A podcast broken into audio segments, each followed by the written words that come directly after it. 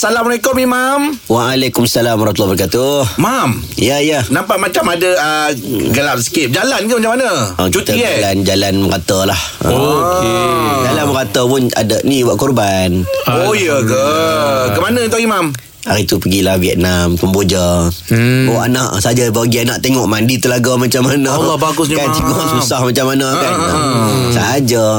Mam Untuk soalan pagi ni Mam ya Wah, Imam tahu tak yang pasal uh, Meniaga cedok-cedok tu Okey. ha, Apa hukum ni tu Mam Yang TikTok tu kan Ha, ha. Ha, TikTok Sebenarnya mula-mula saya tak tahu Ha. Jadi bila kita tengok balik lah kan Perniagaan Perniagaan ni satu barang yang dijual tu Perlu muayan Perlu jelas Perlu Okey. okay.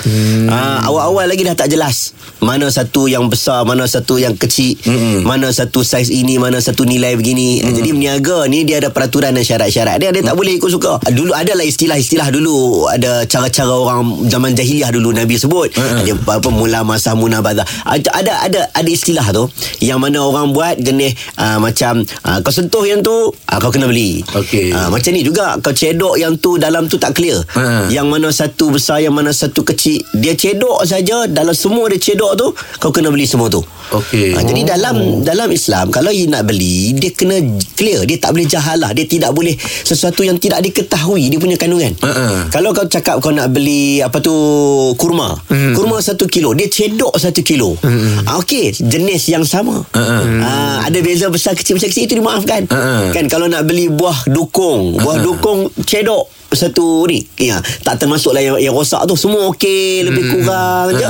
Okey tak ada masalah Hmm. ha, Tetapi kalaulah dia cedok Barang-barang dalam tu tak sama Tak tahu lah, ada anggur pula. Ya Dukung ada, anggur Itu, ada, ah, duku ah. ada. Ah, tak boleh. Oh. Tak Oh. boleh. Ah, dia kena clear. Ah, jadi okay. senang kalau kita nampak benda macam tu kalau kita, boleh kita elakkan lah. Hmm. Jangan Malaysia tak boleh. Terima kasih Imam